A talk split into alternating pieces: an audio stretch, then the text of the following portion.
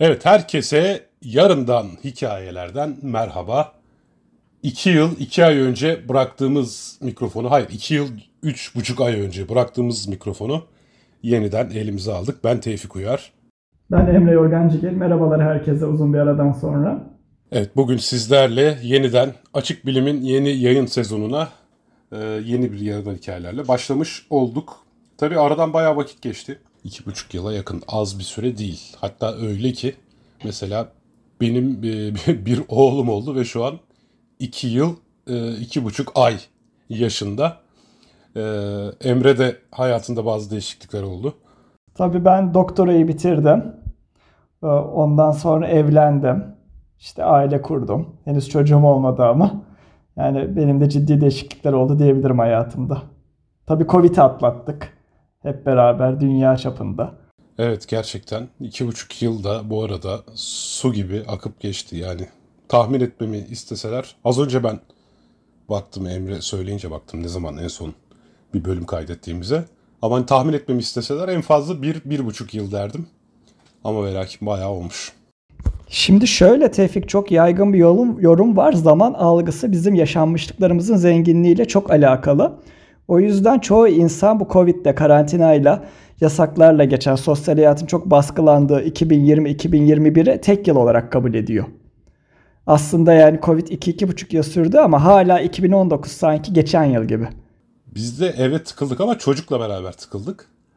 Haliyle o da zaman algısını acayip değiştiriyor. Herkes söylerdi inanmazdım çocuktan sonra işte bir bakıyorsun ömür hızla geçmiş falan gibi. Gerçekten de şey her hafta başka bir sıkıntı olduğu için. İşte 3 hafta önce bir öksürük vardı. Alerji şurubuna başlamıştık. 2 hafta önce alerji şurubunu kafaya dikti. Acillerde falan böyle gece İstanbul'da aktif karbon aradı. Şey Sağ olasın. İşte bu sefer 3 gün önce grip oldu. Yani böyle günleri atlatalım atlatalım derken hakikaten 2,5 yıl ben nasıl geçti şu an neredeyse hiç bilmiyorum diyeyim. Gerçekten göz açıp kapayıncaya kadar geçti yani. Senin için çok olumlu olmuş yani hani herkesin tam tersine hayatını fazlasıyla rutine bindiği, hani daha hayatını renklendirdiği sosyal aktivitelerin, sürprizlerin olmadığı bir döneme karşı sen de hayatında ilk ve son kez yani ilk çocuk ilk çocuğa sahip olmak eşsiz bir deneyim. Bundan sonra çocuğun olsa bile hani ilk kez yaşamamış olacaksın. Evet doğru. Aynen. Yani, İlki bambaşka bir şey olsa gerek. İkinciyi evet, yapınca anlarız da artık. Bambaşka. Tabii bu esnada ben bir kitap çıkardım. Çözülme diye bir roman. Evet. Yakın zamanda da Storytel'de sesli kitap olarak yayınlandı. Böyle her gün o kadar güzel yorumlar geliyor ki çok mutlu oluyorum gerçekten.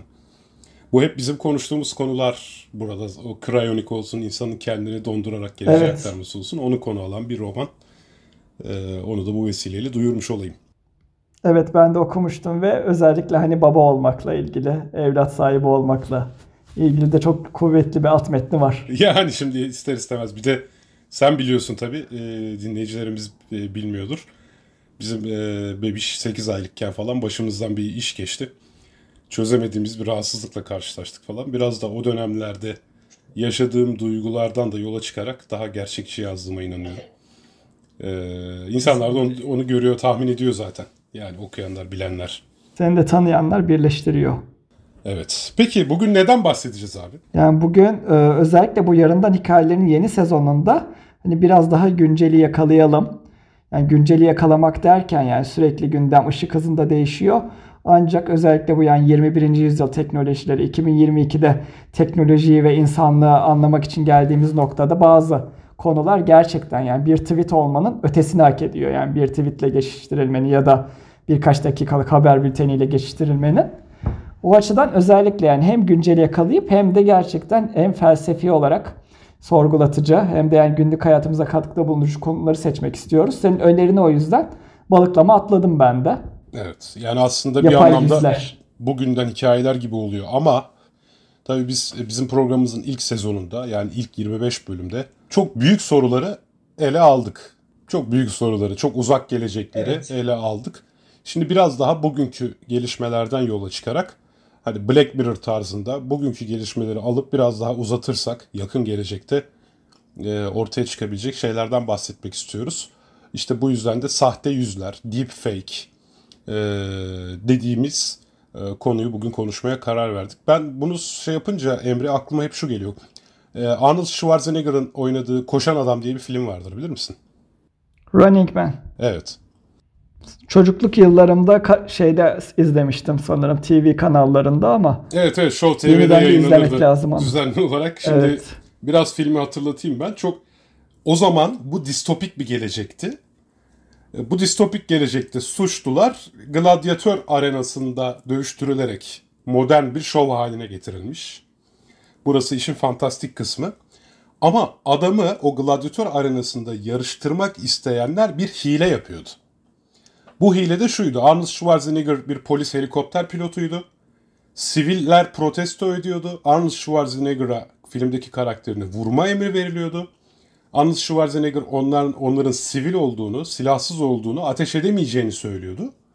Daha sonra orada arbede çıkıyordu. Ama Arnold Schwarzenegger'ı sivillere ateş etmekle suçluyorlardı. Ve tüm dünyaya ya da o ülkeye, oradaki fantastik ülkeye bir video görüntüsü yayınlıyorlardı. O video görüntüsü gerçekte olanın tam zıttıydı. Artık o zaman tabii çocukken bu filmi izleyince ya nasıl gelecekte böyle bir teknoloji olabilir? Hani bu adam ben vuramam diyordu. E bakıyorsun ağzı tamam işte vurma diyorlar buna. Arnold Schwarzenegger hayır vuracağım diyor gibi böyle görüntüler değiştirilmiş, ağız değiştirilmiş, ses değiştirilmiş.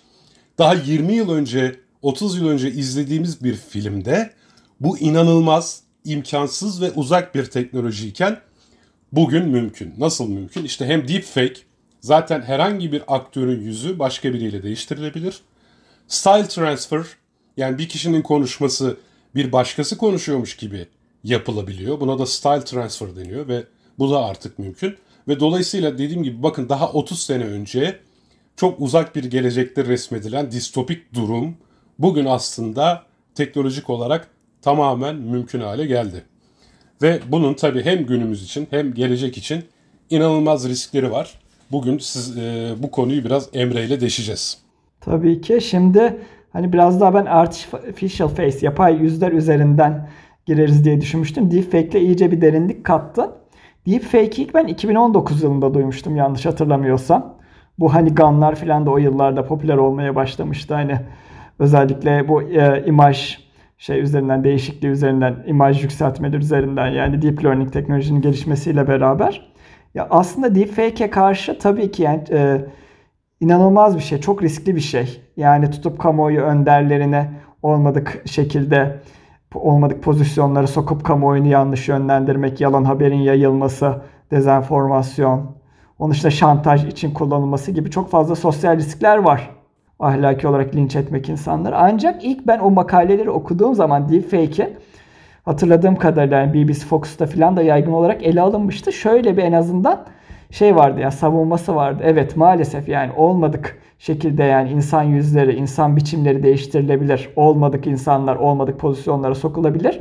Ancak yani bu video edit programlarıyla yapıldı anlaşılabiliyor bunların. Yani şey e, anladığım kadarıyla çok teknik e, kelimelerini hatırlayamasam bile o örüntüleri anlaşılabiliyor. Deepfake ile üretildiği. Yani normal bir video örüntüsüne göre işlendiği zaman anlaşılabiliyor. Yani deepfake'in ister istemez bir orada şeyi varmış. Dijital bir altyapısı, izi varmış. Yani o kadar çaresiz değildik. Değiliz diye hatırlıyorum. Evet ama bu aşılabilir. Bir. ikincisi bunun çok da önemi yok. Yani bir kişiyi itibarını zedelemek istiyorsan sahte bir görüntüyü sosyal medyaya verirsin ve bu milyonlar arasında yayılır. Ondan sonra senin aa bak bu deepfake'miş burada izleri var dediğin e, bilgi ise bu o kadar hızlı yayılmaz. Bir. İkincisi de bunun e, İngilizce bir kavramsal adı vardı. Tekzibin yararsızlığı gibi bir şey.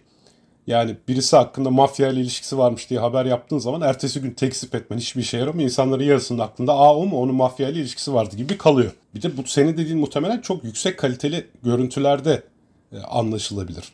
Ama zaten birisinin uzaktan belli belirsiz bir videosu, kötü bir videosunun yüzü ya, değiştirildiği evet. zaman o izler silinebilir de ve e, o zaman yine bir işe yaramaz diye düşünüyorum ve bu büyük bir risk teşkil ediyor. Ya şimdi zaten deepfake'e gelesiye hani şey böyle riskler her zaman vardı. Yani daha böyle 90'ların dahi şey teknolojileriyle. Mesela benim çocukluğumda hatırlıyorum bir cep kamerası salgını vardı. Böyle insanlar birbirlerinin evine cep kamerası falan yerleştiriyordu. Şantaj amaçlı. Orada da hep böyle bulanık görüntüler. Yani bulanık görüntüler yani dezenformasyonun apayrı bir boyutu. Hani çok basit bir örnek var. 19 yani 20. yüzyıl boyunca gazetelerde yüzlerce UFO fotoğrafı basıldı. Ama herkesin elinde bir kamera taşıdığı son 30 yılda UFO fotoğrafları yok. Bizim yani, kamera kullanmaya başladığımızı fark etmiş olamazlar mı? Ay, muhtemelen ona da yani. Saklanıyorlar. Onlar da saklanmayı öğrenmişler abi yani. Bizde teknoloji ilerliyor da onlar da ilerlemiyor mu yani? Dijital kamera savar var. Ancak analog makineyle çekilebiliyor. Tabii tabii mesela evet bak bu çok güzel olurdu. Bu arada tabii bir e, işin riskleri var. Risklerini biraz daha konuştuktan sonra belki yeni gelişen endüstrilerden de bahsederiz. Bir de hani az önce bahsettiğin durum hani bu eskiden de vardı. Eskiden de fotomontaj vardı tabii ki. Yani o filmli evet. zamanlarda ama bu ancak bir uzmanın yapabileceği bir şeydi. Şimdi herhangi bir insan herhangi bir cep telefonu görüntüsüyle bir aplikasyon yardımıyla yapabiliyor ya da hiç olmadı GitHub'tan e, deepfake evet. yapabilen Python kodları var zaten indirip kurup ya da hatta kurmaya bile gerek yok. Bulunduğu serverda çalıştırarak e, bu şeyler yapılabiliyor. E, uzmanlık tarafı biraz daha farklı. Biz yine bu konuşmadığımız iki buçuk yıl içerisinde Hypera diye bir yapay karakter yapmıştık biliyorsun. Biz Hypera'da evet, bir, evet, birçok teknolojiyi beraber kullandık. Bunlardan bir tanesi de Deepfake'ti. Bir model oyuncumuz vardı. Biz onu Hypera'ya dönüştürebiliyorduk. Ee, ve elbette VFX ile beraber çalışıldığı zaman yani sen deepfake yapıyorsun ama bir de onu zaten film efektleriyle uzmanlaşmış bir ekibe verdiğin zaman artık gerçekten sonuç hani çok çok derin bir analizle ancak ayırt edilebilecek kadar mükemmelleşmeye başlayabiliyor. Bir de öyle bir durum var. Ama o ilk etapta yapabildiğin deepfake'i şu an zaten Reface diye bir aplikasyon var mesela. Evet. Çok rahat bir şekilde çat diye yapıyor yani. Ya ama mesela şunu sormak istiyorum. Hani 2019'da ilk paylaşılmaya başlandı. Hani aslında belki korktuğumuz kadar olmadı yani 2019'dan 2022 3 yıldır senin doğrudan aklına gelen bir deepfake skandalı var mı dünyada ya da Türkiye'de? Yok ama e, kişisel şantaj olayları e, var olduğunu ben biliyorum kişilerin hikayelerinden.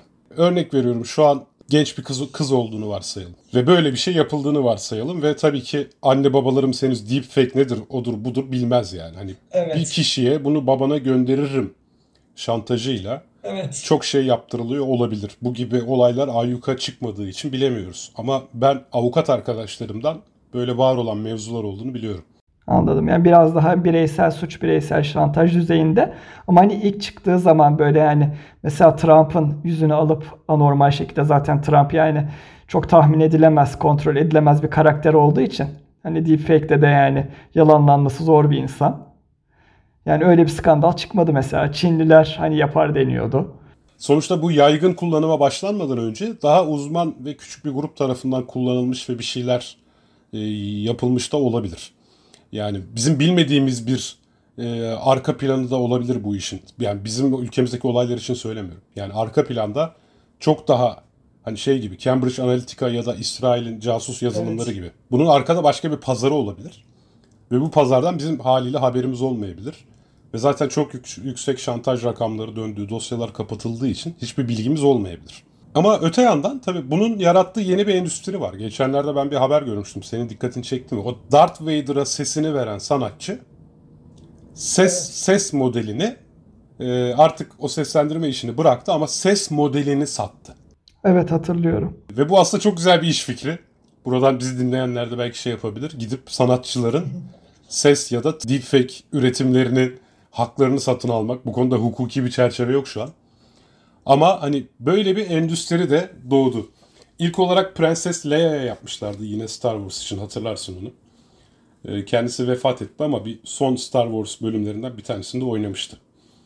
Ee, oynaması sağlanmıştı. Ya da reklam endüstrisinde görüyoruz. Kemal Sunal'lı bir reklam oynamıştı. Orada makyaj da var ama sadece makyaj değil o deepfake var. Ben artık onu anlayabilecek kadar bu işle uğraştım. Ee, yine zannedersem Barış Manço'lu bir reklam yapıldı o şekilde. Ee, sigorta reklamıydı. Mirasçılarının hep izinleri var değil mi bu noktalarda? İşte aslında orada bir hukuki boşluk da var biliyor musun? Yani acaba sen vefat ettiğin zaman böyle bir hakkı mirasçılarına bırakmış olur musun? Sen hayattayken ürettiğin eserleri zaten o eserler senin iznin, bilgin ve bilinçli olarak sen tarafından üretildiği için tamam eyvallah bunlar e, haliyle sen vefat ederken bu eserleri bıraktığını da biliyorsun mirasçılarına. Yani bir vasiyet yazacak olsan bırakmayabilirsin ya da başkasına bağışlayabilirsin. Ama bu teknolojiden önce vefat eden sanatçılar Evet. bir gün böyle bir teknoloji oluşacağını bilmediği için bununla ilgili bir vasiyet yazamazlardı. Benim asla işte yapay zeka modelimle bir şeyimi üretmeyin, videomu üretmeyin ya da bir beni bir filmde oynatmayın diyemezlerdi. O zaman şimdi gerçekten biz vefat etmiş kişileri bu yolla yeniden canlandırabilir miyiz? Bence bu çok önemli hukuki bir soru. Aslında şey yani felsefi anlamda bu daha önce de yapılan bir şey. Yani normalde hani sinema dediğimiz, tiyatro dediğimiz sahne olayı zaten onun temsilini canlandırmak. Yani tarihsel şahsiyetlerin yani yüzlerce kez filmi çekiliyor. Yani orada da bir aktör canlandırıyor onu ve o aktörü seçerken de mümkün mertebe fiziksel özelliği benzeyen insanları seçiyorlar. Hani yani o imgeleme hatırlatması açısından izleyicilerde. Yani o herhangi bir şeydeyse yani ahlaki olarak bize bir sorumluluk getirmiyorsa doğrudan yani kendi imajını canlandırmak neden getirsin? Vefatının üzerinden 70 yıl geçtiyse zaten bir şeyi yok. Tabii hiçbir hakkı yok Bir ama hakkı yok da. ya tabii o filmlerde yasal olarak izin alıyorlar ama en azından hani şey toplumdaki şey olarak yani karşılığı olarak toplumu kabullendiği bir noktada yani bir aktörle canlandırılması. Aktörle canlandırmak bir telif şeyi hakkı kapsamına girmez ama galiba. Girer mi ya? Yok ama şey izin alınıyor sonuçta yani bildiğim kadarıyla çoğunlukla yasal mirasçılarından bir film çekileceği zaman izin Sen alınıyor. Müslüm Gürses'in biyografisini çekebilmek için Müslüm Gürses'in mirasçılarından izin alınmak zorunda mı? Ya onda da hani bazen şey gibi trikler yapıyorlar yani aslında biz onu kastetmiyoruz gibi isim değişikliği hani soyad değişikliği gibi. Herkes o Müslüm Gürses olduğunu biliyor ama aslında o değil senaryoya göre filan. Öyle trikler de mümkün. Ya bu telif hakları meselesi çok çetrefilli. Oraya girersek programın konusu değişmiş olur da. Ama işte dediğim gibi şu an e, gerçekten bu yeni bir iş alanı olabilir. E, ben bunu bir tanıdığa önermiştim. Bu güzel fikir. ya. Yani şu anki aktörleri gidip henüz hiç kimse de, de bir şeyden haberi yok ya. Yani senin gelecekte işte e, yapay zeka haklarını almak istiyoruz. Yapay zeka ile oluşturulmuş görüntü haklarını, davranış paternini almak istiyoruz denirse alınır herhalde şu an. Şey hemen e, sen onu anlatırken baktım. Geçen ay Ekim başında Bruce Willis ile ilgili böyle bir haber çıktı.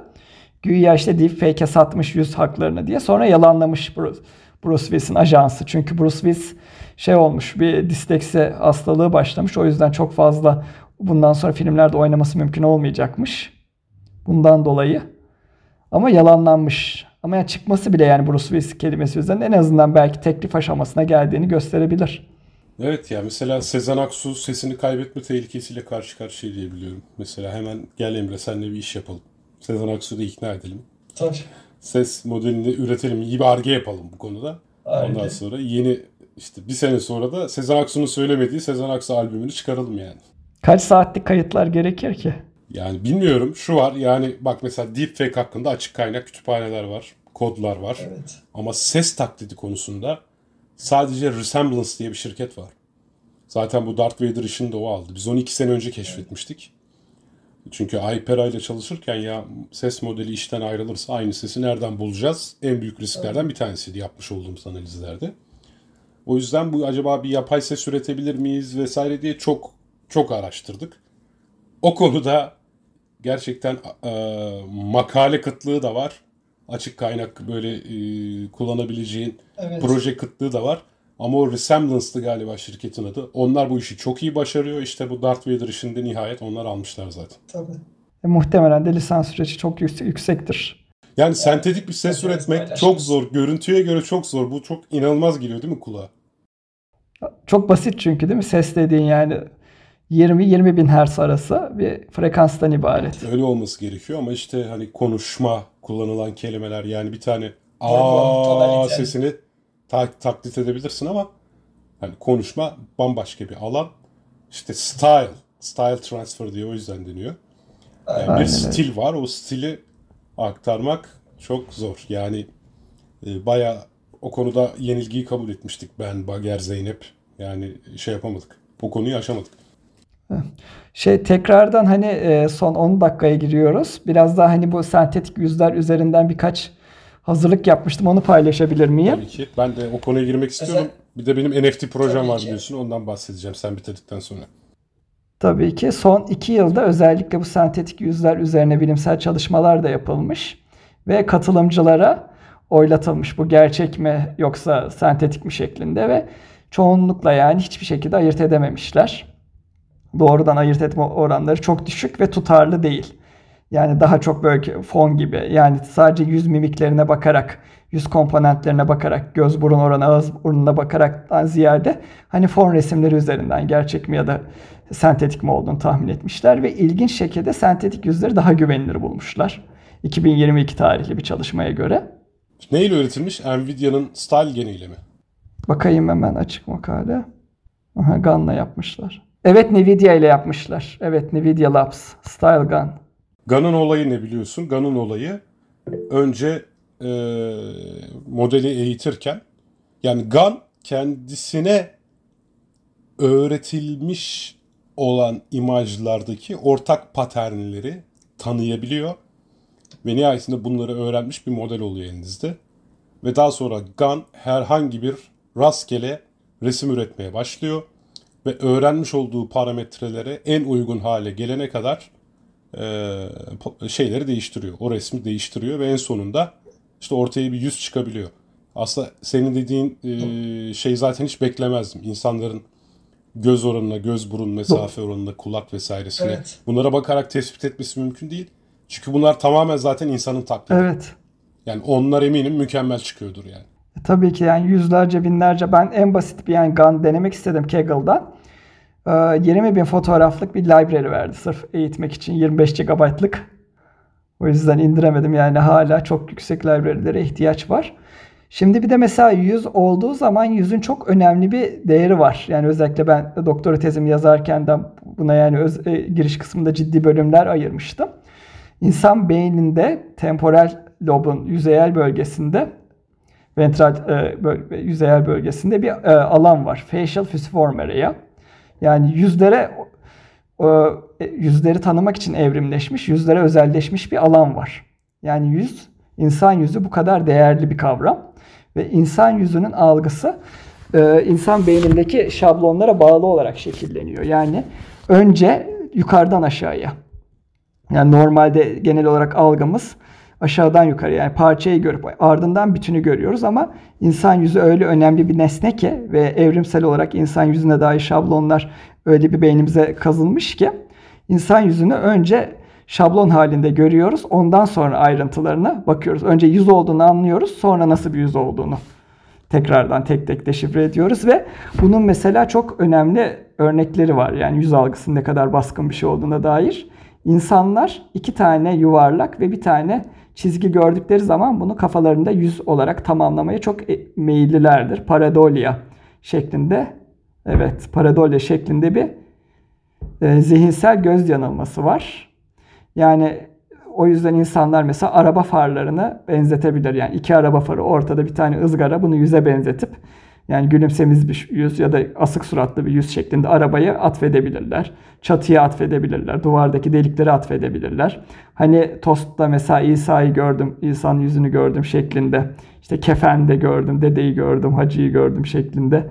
Hani aynen yakıştırmalar bu insan yüzünün algısının baskınlığıyla alakalı.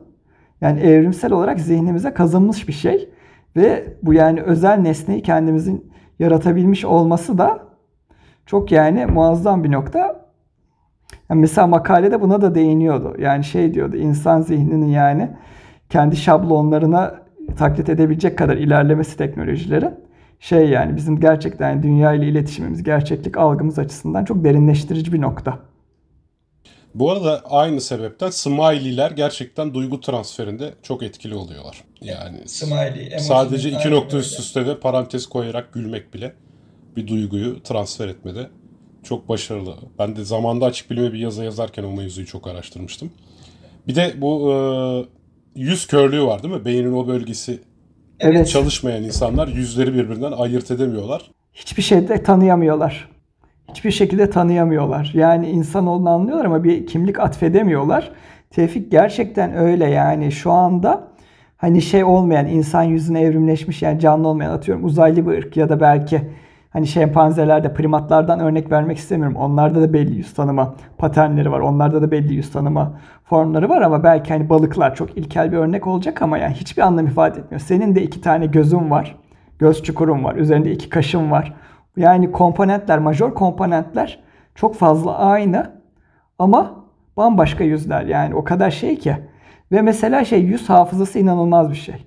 İnsan yani tanıştığı kişinin yüzünü kolay kolay unutmaz. Ya bildiğim kadarıyla 15 dakikadan fazla bir insanın yüzünü gördüğün zaman unutman yani 6 ayı buluyormuş. Bununla ilgili çok böyle çalışmalar var. İsim mesela isim, kişisel özellikler doğrudan unutulanlar ama yüz aşinalığı denir ya. Çok olur mesela okulda çok fazla insana selam verirsin. Eski öğrencin mesela. Kim olduğunu hatırlamazsın ama sen onu gördün bir yerde eski öğrencin. Peki şu araştırmaları da hiç şöyle bir şeyle karşılaştın mı? Şimdi mesela bana şey gibi geliyor bu tahmin sadece. Ama hani bu yüz tanıma becerimiz daha çok kendi genetik yakınlığımızla alakalı. Yani şunu söylemeye çalışıyorum. Mesela bütün Japonları birbirine evet. benzetiyoruz. Avrupalılara da iyi ayırt edebiliyoruz farkları. Muhtemelen Japonlar da birbirinde çok iyi ayırt ediyorlar. Gibi evet. düşünüyorum. Doğru mu bu? Evet kesinlikle doğru. Orada ama şey yani hani onların yüz komponentlerinde mesela göz yapılarında o gözlerinin çekik dediğimiz yani göz kıvrımlarının aşağı ya da yukarı olması daha böyle majör bir farklı farklılık. Hani biraz daha Kafkas ırkı dediğimiz bizim de içinde bulunduğumuz beyazlara göre ciddi bir farklılık. Aynı şekilde siyahilerde de mesela şey alın ve dudakta daha böyle yapılar farklı oluyor. Daha böyle dolgulu oluyor. Yüz hatları daha böyle yuvarlığa yatkın oluyor.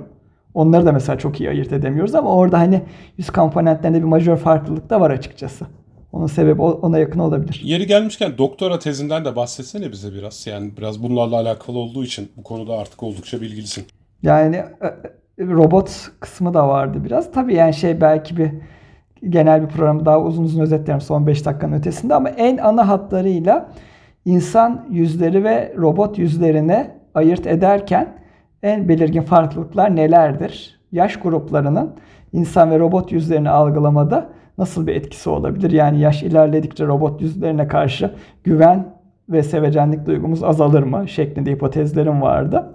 Ve hem davranışsal çalışmalarla yani davranışsal olarak özetleyebileceğim bir e, sadece videoları izlettirip onlardan 1 ve 9 arasında puanlama yapmalarını istedim manuel olarak. Hem de fizyolojik bir çalışma da yaptım. Beyin görüntülemesi çalışması da yaptım.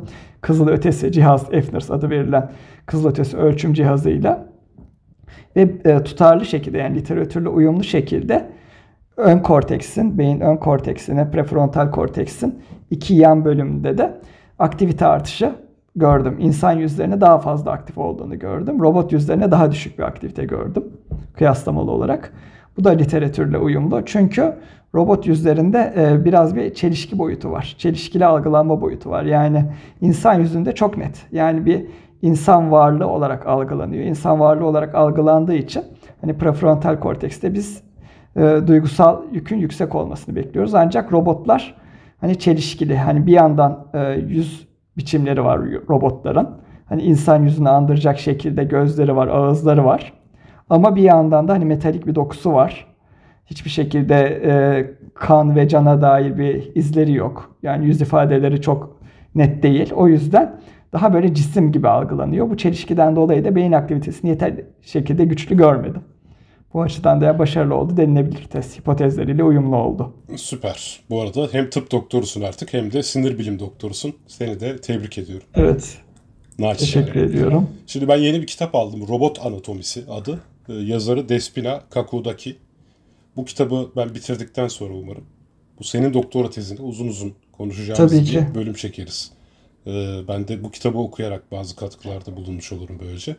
Tabii ki. Şey olur, güzel olur. Vallahi Emre dönüşümüz güzel oldu. Güzel oldu. Aynen NFT demiştin o bir dahaki ha, programım ha, pardon. Hemen bahsedeyim. Ben de bu Nvidia'nın 100 e, modelini, hazır modelini Hubble'ın çektiği galaksi fotoğraflarıyla biraz daha eğittikten sonra bana bazı yüzler oluşturmalarını istedim. Ve işte Human Nebula, insan nebulaları diye bir NFT Aa, seti yaptım. Çok güzel. Onu paylaşmıştım daha önce çok Twitter'da. Güzel. Evet tek tük hatırlıyorum Twitter'da. Evet, enteresan ve korkunç şeyler çıktı ama orada aslında araştırmaya değer bir kısım var. Belki sen o konuda biraz düşünmek istersin. Nedense ürettiği bütün e, yüzler Asyalı. Yani galaksi fotoğraflarıyla eğitirken o öyle bir parametre sapması oldu. Bu çok enteresan bir şey. Şey Training Data'daki Asyalı baskınlığıyla alakalı değil değil mi? Yok. O, o zaman muhtemelen Asyalı olması şey yani göz kıvrımları o Galaxy'nin Nebula'nın herhalde o sarmal yapısını göz kıvrımlarıyla Ya da siyah arka planla ilgili belki bir miktar orada Afrikalı, Olabilir. Asyalı. Afro Amerikan bir katkı alıyor bilmiyorum ama ama e, benim için çok eğlenceli bir deneyimdi tabii ki. Evet evet. Gayet değerli güzel bir şey. Evet. O zaman bu programın sonuna geldik. Güzel bir program oldu. Bu Emre ile iki haftada bir bölüm çekmeyi planlıyoruz. İki haftada bir karşınızda olacağız. Öyle söyleyeyim. Aynen öyle.